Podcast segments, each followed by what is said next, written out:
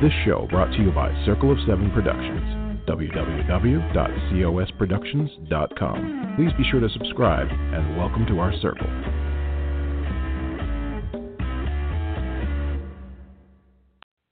Well, hello, everybody. This is Readers Entertainment Radio, and I am Patricia W. Fisher here on the last Thursday of January. Can you believe it? I think that we will just call January a practice run, and then we'll start everything in February uh, of all the New Year's resolutions I'd planned to do.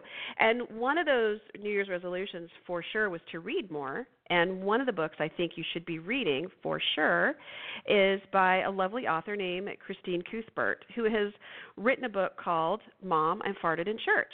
One mom, one type A mom's journey leading to laugh uh, learning to laugh and let go. And it just came out, and I'm so happy to have um, Miss Christine on the show today with us. So, how are you today, Miss Christine? I'm good. Thanks for having me on. Absolutely. So Christine and I both write or have written for Alamo City Moms blog here in San Antonio, and we have our different um, journeys to motherhood. Um, we're both moms of four, and uh, it, it's a lot to juggle. And so, a lot of people have probably asked you, um, when did you even have time to write with four kids? You know, so my background is in journalism. I, you know, went to school for it and then worked for several newspapers, you know, in my 20s and as I was getting married and starting to have kiddos. Um, decided when I had my oldest to stay home and then uh, three and a half years later ended up having triplets. And my newspaper who I, I wrote for beforehand and was an editor at uh, they came back and said you know do you want to start doing a, a column about just what it's like raising these four little boys and, and the ins and outs? And i was like sure. So i i kind of veered from that point from like features writing into humor columnist work and for the last six years, um, you know, whether it was in Chicago writing and now down here in San Antonio, I've always kind of written just true life stories of what it's like living with these little boys and the ebbs and flows and trying to find the positivity through the fury and the madness of it all sometimes.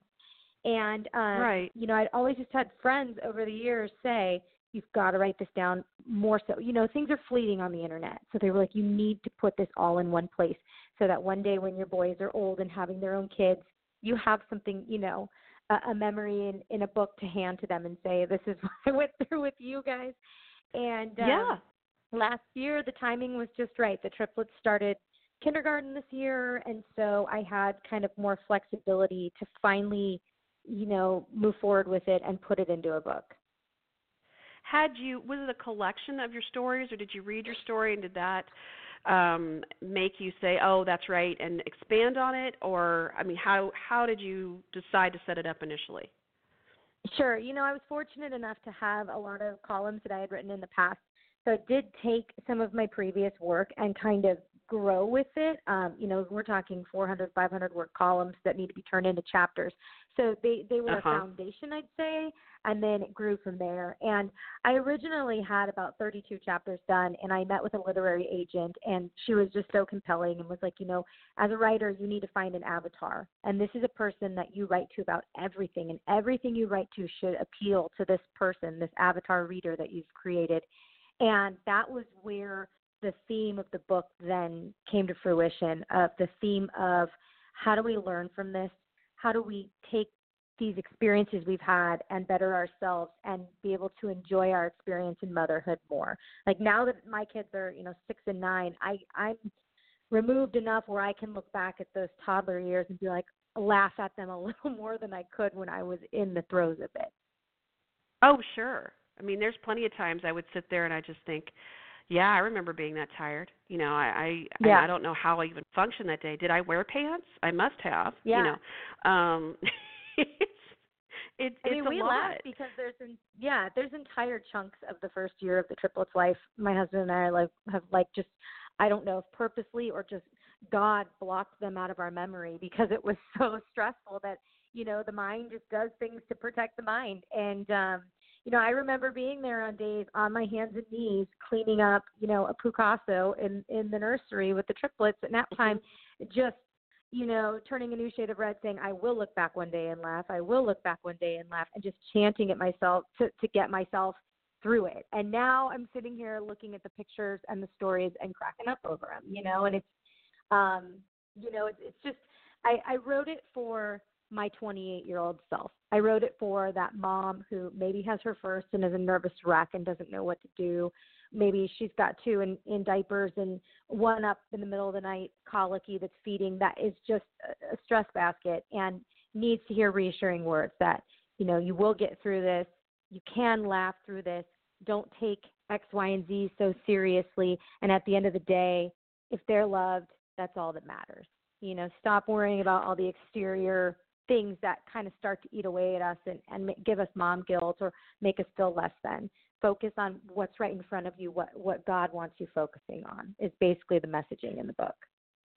Right. And I think it's important because I I remember when I we had our first, I thought, okay, I'm to, you know, be up to date on everything and I'm going to read all the books she reads and I'm going to listen to all the music mm-hmm. she reads just not to be controlling but just to be aware you know and I'm going to be mm-hmm. able to mm-hmm. do all this stuff and then you have the second one and then you're just kind of glad that both of them are dressed when you walk out the door including and then yourself as well and and you and mm-hmm. then you have more and and it's it's this feeling of I can't believe I chose to do this you know some days and it's okay to feel that way you know, uh-huh. it truly is okay. I think it's important for books like yours to say, yes, things get hard, and there are times that I did go sit in the bathroom and cry by myself, um, right? And that's normal, and that's right. okay.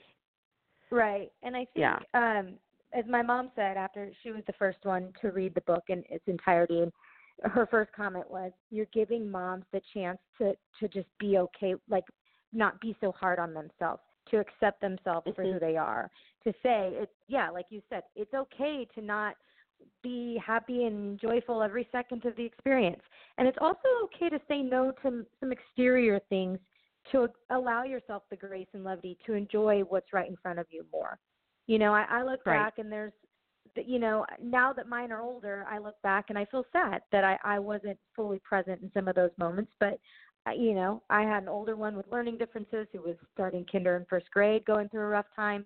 I had triplets trying to potty train.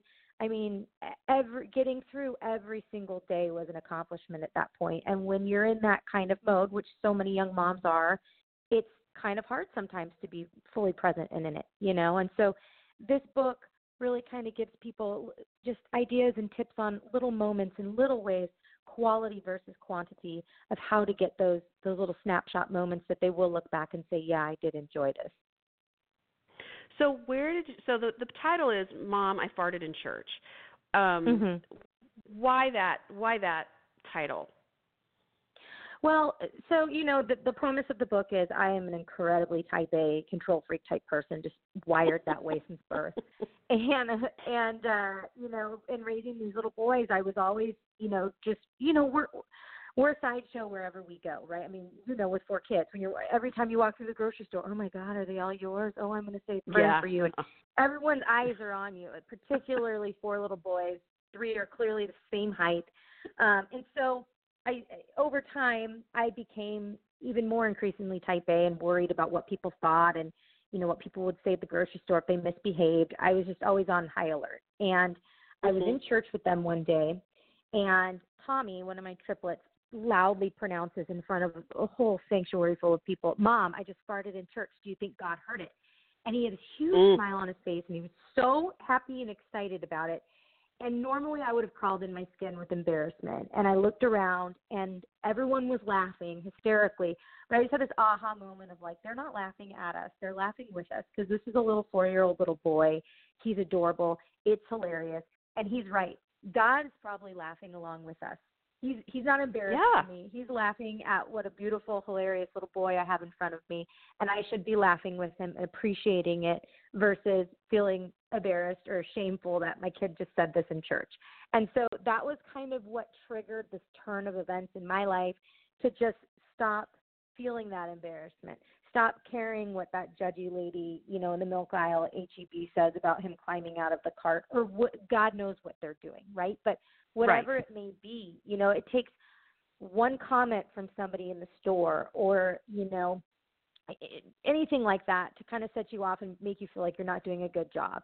And I kind of stopped I stopped caring about other people's judgments at that point and I started focusing on what was really important and that was are my boys happy and am I happy and enjoying this with them versus trying to man- Right. just instead of just managing them, getting in the process with them and enjoying the ride more with them.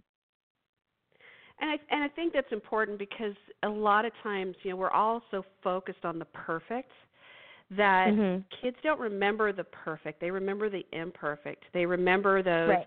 crazy impromptu moments like um the first time my son my son is and my younger two are excellent burpers. Like they're fabulous. Mhm. And um so I remember we were sitting here and it was rainy and it was the summer and it had been raining a few days and everyone's really getting a little nuts.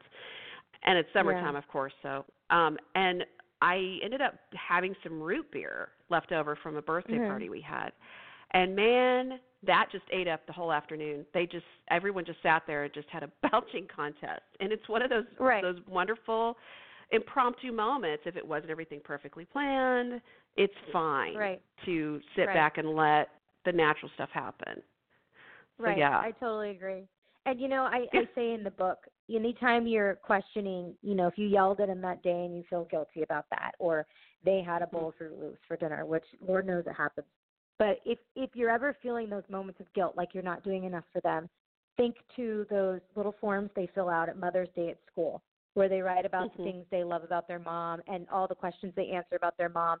And right then and there, you'll see they don't they don't even you know record all those other things that you're worried about. They're recording, like you said, the root beer afternoon, or for us, it may be just walking into the parking lot in Target and I'm squeezing their hand a little tighter. That's like our little cue to each other that we're making little memories as we squeeze each other's hands. And it's Mhm. those little moments that they'll remember versus me going through a big production to do something, you know, special for dinner that night that they didn't even really care about. Does that make sense? yeah yeah yeah and i think too that it, it's just a lot i mean as a mom you you you're trying to take care of so many things pulling you in every direction Mhm. and there's plenty of dads doing this as well um Mhm. but it's that feeling of i have to be everything Mhm. and that moment of stepping back going you know what i don't and that's Mhm. okay and you really don't want to be everything because Right. then they'll never leave Right. I had, you know, there's a big part of my book too that talks about um, social media because I think so many moms today, you know, there's a huge mom culture uh, presence online with mom bloggers and, and writers, and even just people within their friends. I've had moms come to me and say, you know, they felt left out because they weren't part of a play date that was posted online, or, um, you know, their kid wasn't invited to some other child's birthday party. And I talk a lot about, you know, that tried and true statement of comparison is the thief of joy. So if there's Mhm. things that are filtering into your life that are sucking your joy out of your process, eliminate them. You know, there's filters Mhm. on social media for a reason. And, you know, at the end of the day, these are your people. These these are, you know, your family is your people and your tribe and your team and, you know, they should be the focus at the end of the day. I mean, it's great to have external things going on, but never let anything take you from that team, if that makes sense. I had a friend Right. when we moved to San Antonio two years ago. We moved down here. We did not know a soul, and I was so nervous about it because we had been in our community in Chicago for nine years. We had a million friends, great community, and um, she had moved to Austin about a year and a half prior to us coming to San Antonio. And her words of advice, I still tell people this to this day. She was like, "That first six months, you're not going to know anybody. That's okay take this as an opportunity to spend this quality time with your family every weekend, every Mhm. night, because you're never going to get that back, especially at these young ages that they are right now. That uninterrupted quality time. Even if, you know, it feels a little lonely, you have your people, and this is, you know, a gift to you to be able to spend this quality time with them. Right. Yeah, I think too we we do also try and shove as much as we can and it's okay to sit back and have Mhm. nothing. I I, I actually Mhm. now there's times I'm like, "Oh, we don't have anything on the calendar today." Well, hey, how about it's that? wonderful, You know? right? Yeah. Those are my favorite days. I, mean. I have to run off to wrestling tonight, and three more sports start up in a month, and I'm just like, oh my god, February we have no sports. Like we can actually play a board game one night, or like go do something together that's not sports practice. You know? something else. That's right. So Right. you've gone from you go to the you, you're talking to a literary agent. You you Mhm. have decided you want to put this together in a book, and then what's your what happened? The process of you coming to I think I'm going to write a book. I'm going to write a book. I've done write a book. I've talked to a literary agent, and then what? Um, so I met with the literary, or I, I spoke with the literary agent over the summer, um, actually spring summer, and she did a beautiful developmental edit on the book. And then I came back to her with kind of an edited proposal. And bottom line, at the end of the day, the way the publishing world is going right now is you can be the greatest writer in America, but if you don't have a massive social media following and platform to Mhm. land your book on, they're not interested in you. And she was very frank with me about it and was like, look, you know, peop we don't even really need writers anymore. Like if you're a celebrity, we can hire a ghost writer. Like unfortunately, that's just Mhm. the way things have gone. And she's like, but I think it's funny. I think it's relevant. I think it's beautiful. I think you can, you know, come back to me in a year or two and keep building the social media. Or if you want to, you know, you can go self-publish. And my thinking from day one when I set out to do this was never to become an influencer or, you know, some mom expert in in the world. That was never my my Yeah. goal. And so I just said, you know, my goal is to put this into a book, and I have, you know, the wherewithal and the connections to do this on my own. And so I ended up self-publishing, and it was the greatest experience imaginable, particularly because as a self-published author, I got to keep complete control over my content. You know, had I gone through Sure. a publishing house, they surely would have changed my title. When my title is one of the things that grabs people the most, they're like, "What is this book about farting in church?" and they start laughing instantly.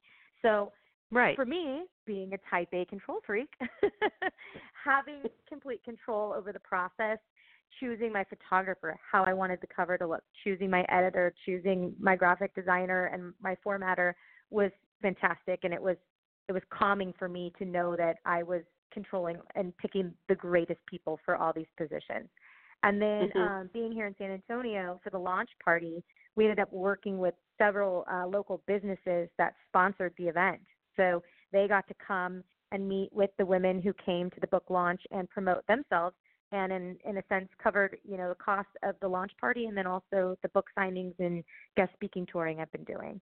So so you know people you know it's a it's a great era to be if you want to write a book you know you can do it on your Right. own and do it where it's financially savvy and and have a good outcome from it I've, I, it's just been a dream come true the last 12 months for me And for anybody wondering, you know, it's like, and it's not, it's not one of those moments. And I'm sure you didn't. I mean, I'm sure you sat down and crunched your numbers and everything.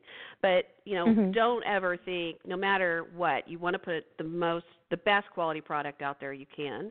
But Right, also, yes, right. you have complete control. But you also have all. I mean, you're responsible. For, you're responsible for everything. So right I think uh, if if you're if you're like you, you were very um, uh, organized and you know and you know exactly what you're thinking. But for someone who's not quite sure, sometimes the guidance of even just an editor is always a good idea Right. too. So oh and that's would, you're I would- right. yeah. There's a beauty of that. Yeah. Yeah, and I, I mean, I'm a professionally trained writer. I mean, that's my college Mhm. degree is in journalism, and even I would never put anything out without having without having a professional editor, um, you know, take care of it because Mhm. your own work, you're you're not a fair judge of it. You know, you've looked at it and read it and written it over and over and over so many times. You need that fresh set of eyes to take a look at it and check it for absolutely everything. So yeah, hands Mhm. down, you need an editor. for sure. And and, and it's interesting because I was a, a nurse. I was a trauma nurse, and I decided I was going to go back to school and get my bachelor's in nursing. I had an associate's, and one of the things that I saw at this community college when I was finishing my prereqs was um, write for the school paper and get credit. Mhm. And I thought, oh well, that'll be a great way to bring up my GPA, and that'll be an easy class because I've been writing forever in journals. Mhm. Um, and I took my stuff in, and she just shredded it. But Mhm. and rightly so. But I realized at that moment, I'm like, oh, that is better. And so it, it, it is a s- ego slap, but Yeah. man, that helped. And so I just I decided Yeah. to get a journalism degree. So yeah, Yeah. but it, it is a, it's a huge. It's a it, you have to be willing to step back and let someone help you get better, and that's that's hundred percent. sometimes hard for people. Yeah. And sometimes So, finding somebody yeah. who knows your voice too. You know, my uh, my Yes. editor is Taylor Henderson. She was the editor of Alamo City Mom, so she had already been editing my work for a year, you know, over a year at that point. I guess maybe maybe Right. a little less than a year. And so she knew my voice. And so when editing my work, she knew how to kept keep my voice in the writing while cleaning it up at the same time, which is, you know, you got to find somebody who knows exactly what you're trying to come across and not change it too much where it doesn't sound like you. Right. Right. Yes, and, and Taylor's wonderful. She's very, very good. Um, and so Mhm. now you've got this book out. Are there any plans to write more? You know, not nonfiction in this format. Um, I've been toying. My mom does illustrating, and so I've been toying with the Mhm. idea of taking the triplets and their mayhem and turning it into a children's book um, with Okay. you know the concepts of the stories that you learn about with the boys. Um, but I've been, you know, it's been a little burnt out on the mom world. Uh, it's a wonderful Yes. thing, but I, you know, I'm a I'm a reporter by trade, and so I'm, you know, I've been freelancing and going back into more features work um, interviewing and doing, you know, working with some really fascinating people. And um, my goal for this year is to turn that into a podcast. Um, just a real simple, you know, interviewing one on one with people about themselves, their stories, um, with the underlying of finding humor in life and levity. Yes. And and you know what's in, I like that you bring that up because I think a lot of times when people become parents and we'll focus on moms for this for this conversation.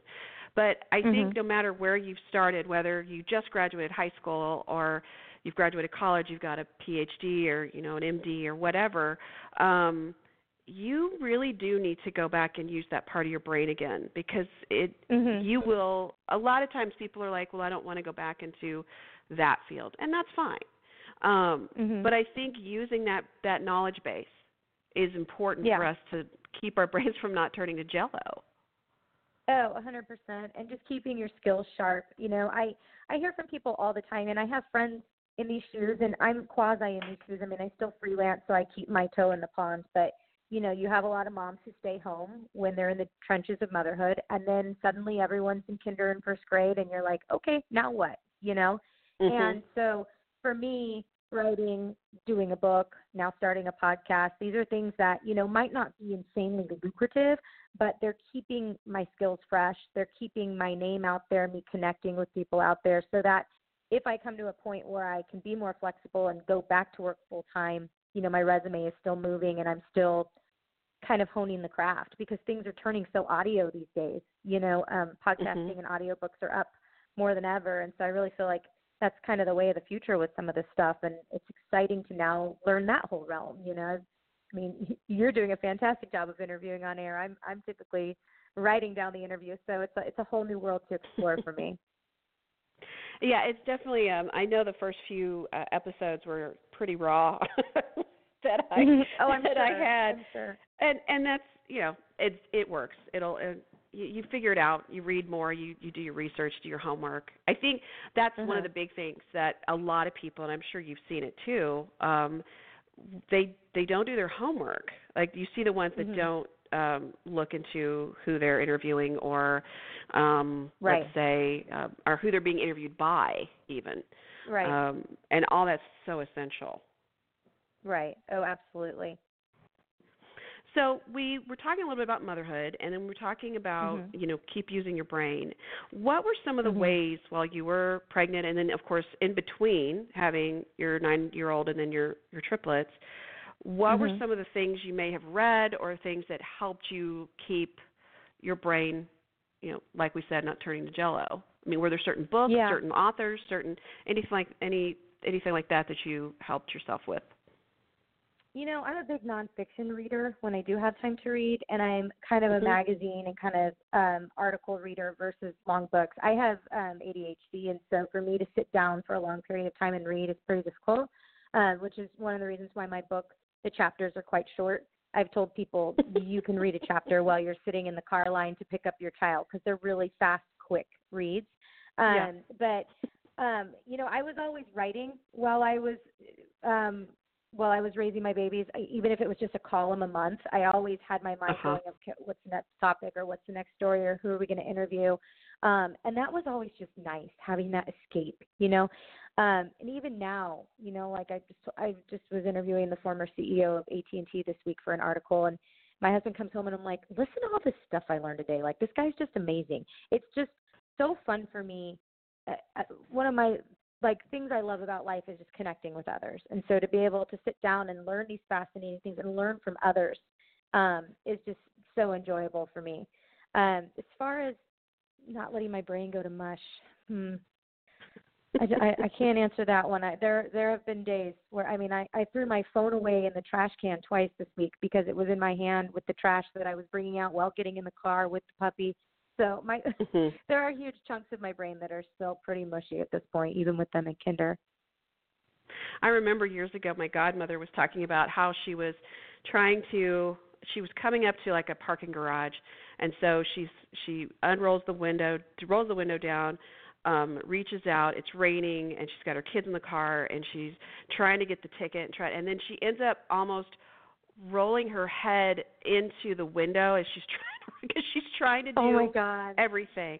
It's and I and I oh remember that moment of her telling us and my dad was just in hysterics, but it was but he kind of nodded and I thought, well, but dad's always got it together and I think, oh wait, no he doesn't. You know, it's, yeah. It, every parent's yeah. been there. oh yeah. Oh yeah. It's it's it's crazy. I have a friend who drove off with the gas pump in her car still and like ripped the whole hose off of the I only read about those. Wow.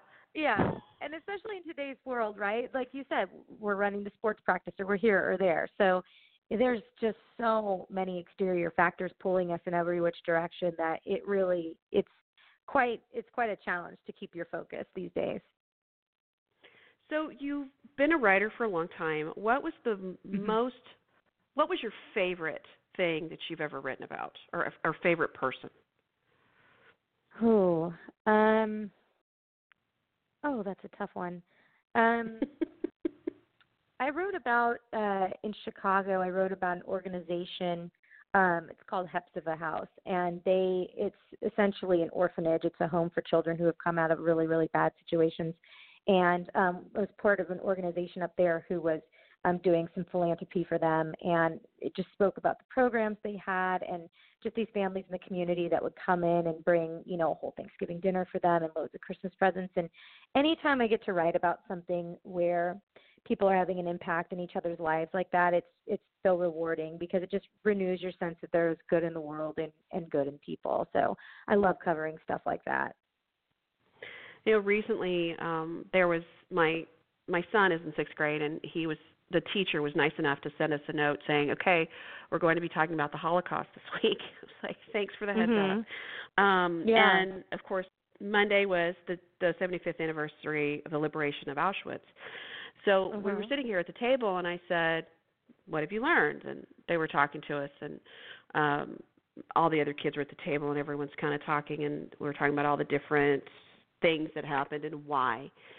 And I said, in all of that, all of that awful going on, there were people helping and there were people mm-hmm. risking their lives for other people. There were people, mm-hmm. to, and I was giving him stories, and they're all looking at me like, "Are you kidding me?" And I said, "So there's always good somewhere." So it's like you're talking about yeah.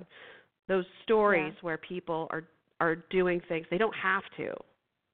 Mhm. Um, and those those are wonderful stories. Those are, are wonderful mm-hmm. moments. Have have there been mm-hmm. um times that you've like, man, I'd really like to write about that? Ha, do you have stuff on your on your wish list for for interviews um, or stories? Not at this point, like nothing specifically in particular. Um, you know, mm-hmm. I, the things I enjoy writing about tend to be things I'm passionate about. So, um, you know, when I was going through fertility struggles, that was always a topic that I thought I would delve into later in life. But that industry has changed so much, even since you know I was having my babies. I would, you know, it's a whole different ball game now. But for me, mm-hmm. it's ultimately just coming down to telling people stories. Um, mm-hmm. I think we all have so much to learn from one another, and you know, you you see people every day posting on social media. Everyone out there is going through their own personal battle, and be kind and be kind and this and that, and it's so true.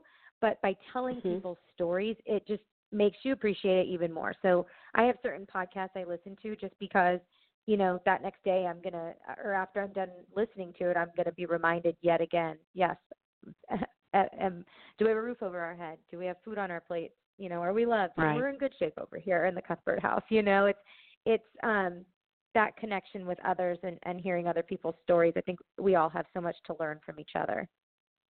Oh, for sure. Has there do you come from a long line of storytellers? I mean, do you did you have family members that were really good at telling those stories? Is that where your love for writing has come from or telling the story? No, no, it's just straight up being a third born and having to entertain. uh, my mom and dad are both school teachers, and uh, my mom is is I would probably deem her an introvert. She's quite quiet, and my dad's hysterical, but he's not a storyteller by any means. He's a math guy, so um, you know, it was just it's a personality thing, and it's quite eerie because one of my triplets is me but a boy. I mean, his level Mhm. of exaggeration and embellishment in the stories he tells at six, it's like taking me right back to being on the playground and making up some elaborate themed thing to, to entertain my friends. So um it's just always always been who I am. I was a I was a second grader sent to the principal's office for talking too much in class. I just always had that social butterflyness to me and I've always my friends call me the cruise director because I've always been the one to make sure so and so knows somebody and make sure so and so is invited to this dinner party so they can meet this other person. I've always been a connector and I think it just has filtrated into my work because through all the reporting I've done, you know, I I'd rather pull my eyelashes out than sit through another school board meeting or city council meeting, but I absolutely love doing feature stories and interviewing and, and telling people's stories. Yeah. And so was journalism always on your radar or was it something that came later in life? I mean like No, like you were in was- jur- high school or or college. it was always on my radar. I, I went to a college specifically because they had a great journalism department, and I originally wanted to go into television and um, interned with television studios in college. And being a you know 22 year old blonde blue eyed girl, there's about 500,000 of you that want to go into broadcast news, Right. and the pay was like enough to eat ramen and get a studio apartment in like you know um Dust Bowl armpit of California. and so I I was like, I don't want to be nine hours away and make, you know, pennies. I want to go back down to the Bay Area and be near my family. So I ended up um skipping out on the television gig dreams and um, you know, going back close to my family in California and then met my husband quickly after and you know, the rest is history. We've been all over the country. So Wow. I mean, it's it's a lot. I, I I don't think I when I went back and got my journalism degree, I did an internship um at a local TV station and yeah, I think everybody are a lot of people who go into journalism think, "Oh yeah, you know, broadcast journalism." But they don't realize that you might intern there, but you're going to start at someone who's number 175th in the ranking of all of the Uh-huh. studios Uh-huh. uh, in the United Uh-huh. States. So you might start out in Idaho. Um Yeah. and you're gonna haul all yeah, your own to- gear and edit all your own stuff and oh yeah, it's a hustle, man. And I have friends that have done it and I'm like, more power to you. But I just I Mhm. had, you know, goals and aspirations of a family and and you know, that's hard to do when when you're trying to make it in that industry, you know, in your twenties. So um, you know, it was a chapter that was exciting for a while and then I said, you know, weighed the pros and cons and just the family part was more important to me. So Right. Yeah. And and same thing. We got pregnant and then or I got pregnant and then it was um yeah, this isn't going to this, Mhm. this is not quite going to work. But I had a great mentor that said then you learn something. It you know, it doesn't matter Mhm. whether you decided you were going to do it for sure or not. You learned something while you were here. And that's what's Right, important sure. about it. And and just like you probably learn something for every article you write. Like I did not know that Right. or you right. know, yeah. Has there ever been a assignment an assignment you've taken that went really bad? Like maybe the person who you were interviewing or the group or whatever it was just like you're in it and you're going, "Oh no, this is not this is not going to work for a story." Oh, um, you know, not super duper bad, but I will say, you know, when you're in your early twenties, it's very difficult to be taken seriously. Um, and, Uh-huh. and you know, now that I'm older, even when I get on the phone with some of these, you know, I, I do the um, guy to know column for San Antonio Woman, so I'm speaking with like head doctors and head mer- members of the military and stuff here in San Antonio, just really successful professional guys. And now at this point in my life, like you said, I make sure I do my homework. Like I have Wikipedia viewed, I have read every article I can find on you. I have notes and questions ready to go before I'm talking with you um, because of those experiences in my 20s. You know, I, one time we were at a, our the town I used to ride in had a motorcycle rally every year, and the former head of the Hell's Angels was there, Sonny Barger. A real well-known guy in the motorcycle world. And mm-hmm. I swear to God, I was like 22, 23, and I rolled into work thinking they were going to have me go cover like the food booth or whoever's performing at the main stage. and they're like, Christie, Sonny Barger's over there in that tent. Go see if you can get an interview with him. And I'm like, who's Sonny Barger? You know, I I, I no clue who this guy was. And they're like, mm-hmm. oh my God, he's like the head of the Hell's Angels. You got to go talk to him. Okay, like talk about intimidated, right? I'm like walking over there, like, hi, me with the freelance. You know, I'm like, oh my God. And fortunately he was very sweet but he was probably like what is this little girl doing over here right now talking to me she doesn't probably can't probably even name two different motorcycles you know and so instances yeah. like that where you're just kind of put on the spot i had a situation in kentucky where there was a live shooting going on at a high school and they told me to go and i said nope you don't pay me enough money to go over there without kevlar on so sorry you know um situations yeah. like that i've you know I I got to do some really cool stuff with the military. Um, do like stateside embedding with them. Um, during my time in Kentucky, we were stationed by Fort Campbell, so that was a lot of fun. Um, but yeah, it just it, I think for a reporter, preparation is key, and so sometimes you get into situations where you don't have that time to prep, and that's where you really have to think on your toes and um, build that rapport with the person you're speaking with, so they trust you enough, and they're not like rolling their eyes at having to deal with you, if that makes sense. Yes, it does.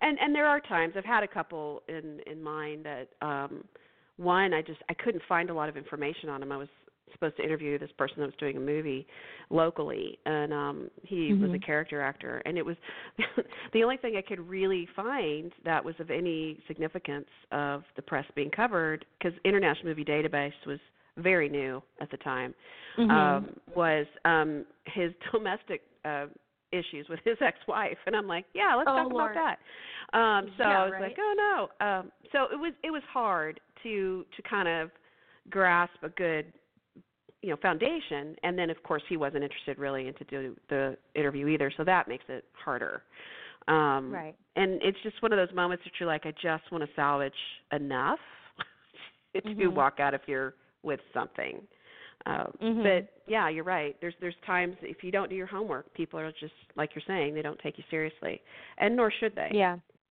Um, yeah, especially so, especially if there's someone of importance because they've done a million interviews already, you know, and right. so you really got to come at them and, and make them feel comfortable right off the bat so that they want to talk with you. Right, and there is a bit of grooming, um, you know, a little bit of an ego stroke there, and I think that's mm-hmm. for anybody that is is going to be interviewed or you're talking to is they want to know that you've at least invested enough to know the basics. Right. Um, right. Because it's not their job to educate you mm-hmm. on themselves. Agreed. Agreed.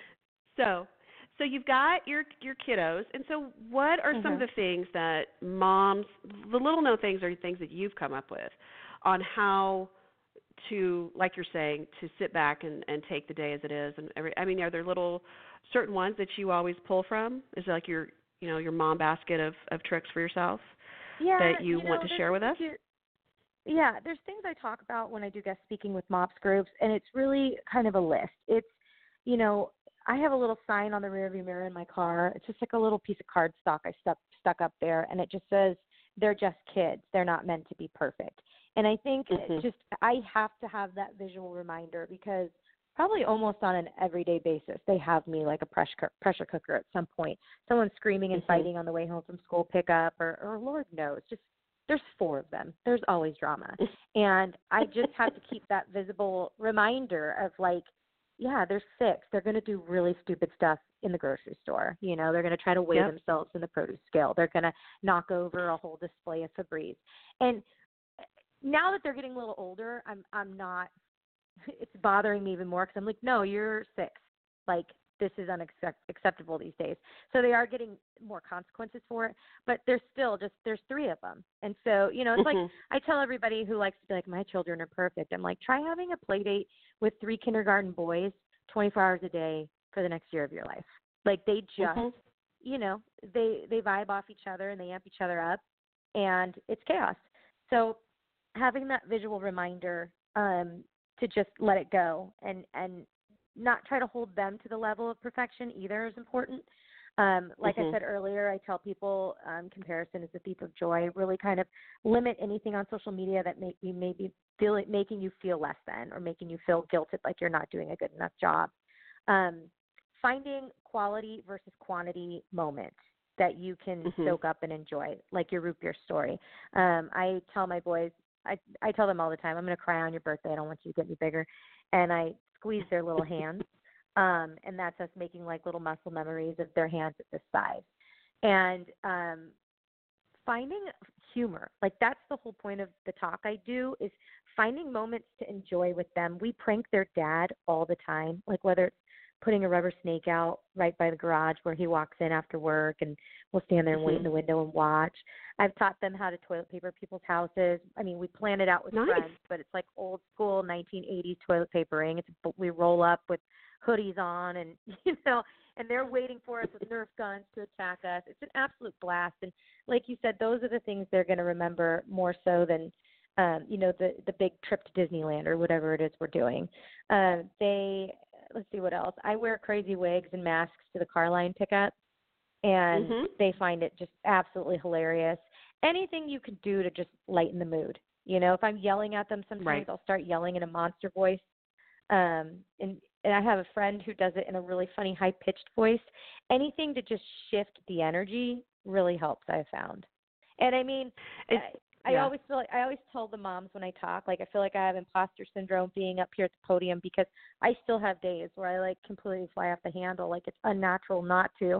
Um, and if there if anybody out there has a special secret that tells me how I'm supposed to be calm 24/7, please share with the world. But um, you know, it's just trying to have more good days than bad, I guess. Balance.